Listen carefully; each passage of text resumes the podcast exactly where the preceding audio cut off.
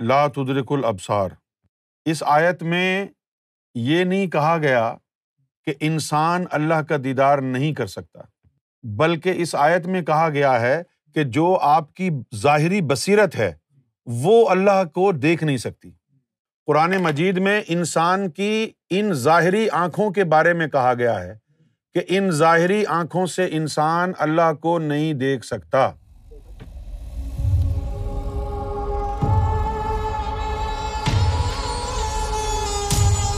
احد افضل نے ڈسکا سے پوچھا ہے، وعلیکم السلام۔ مجھے ایک وہابی نے یہ حدیث دکھائی ہے۔ ہمارا ماننا ہے کہ حضور صلی اللہ علیہ وسلم نے اللہ کا دیدار بھی کیا ہے اور غیب بھی جانتے ہیں۔ اس کے بارے میں تفصیل سے سمجھا دیں۔ یہ حدیث ہے۔ حد ثنا محمد بن یوسف حد ثنا سفیان ان اسماعیل ان شعبی ان مسروق ان عائشہ رضی اللہ تعالی عنہا قالت، من حد سکا ان محمد صلی اللہ علیہ وسلم را ربہ فقط کذب. یعنی کہ بھائی جس نے یہ کہا کہ حضور صلی اللہ علیہ وسلم نے اپنے رب کو دیکھا، اس نے فقط جھوٹ بولا۔ وہ ہوا یقول، اور پھر اس نے یہ کہا، لا تدرک الابصار کہ قرآن میں آیا ہے نا کہ ہماری جو بصیرت ہے، اس کا اداراک نہیں کر سکتی اللہ کے ذات کا۔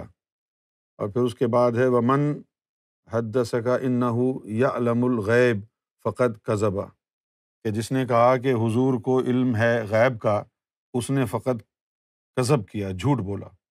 اور پھر اس کا حوالہ دیا ہے انہوں نے وہ ہوا یقول لا یا علم الغیب اللہ اچھا بھائی، اب میں جو ہے، اس پر پہلے بھی اپنا استدلال پیش کر چکا ہوں۔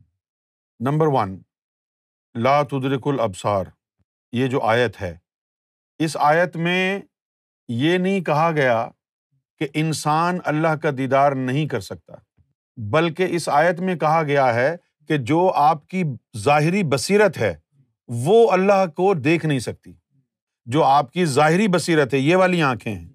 قرآن مجید میں انسان کی ان ظاہری آنکھوں کے بارے میں کہا گیا ہے کہ ان ظاہری آنکھوں سے انسان اللہ کو نہیں دیکھ سکتا۔ ٹھیک ہے؟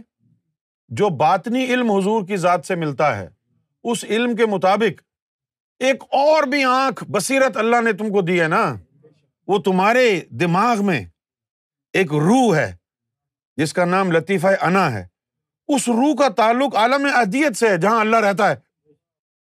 جن لوگوں نے اس روح کو بیدار کر لیا، یاہو کے ذکر سے اس کو طاقتور بنا لیا۔ پھر یہ آنکھیں اور یہ سر ادھر ہی رہ گیا نا۔ وہ روح نکل کے عالم ادیت پہنچ گئی۔ وہاں جا کے رب کا دیدار کر کے آ گئی۔ پھر جب اس نے رب کو دیکھ لیا، تو جو اس نے وہاں پر اللہ کی فوٹو ووٹو بنائی، اس نے وہ پھر آنکھوں کو بھیجی۔ پھر آنکھوں نے دل کو بھیجا۔ پھر وہ دل کے اوپر یار کی تصویر آ گئی۔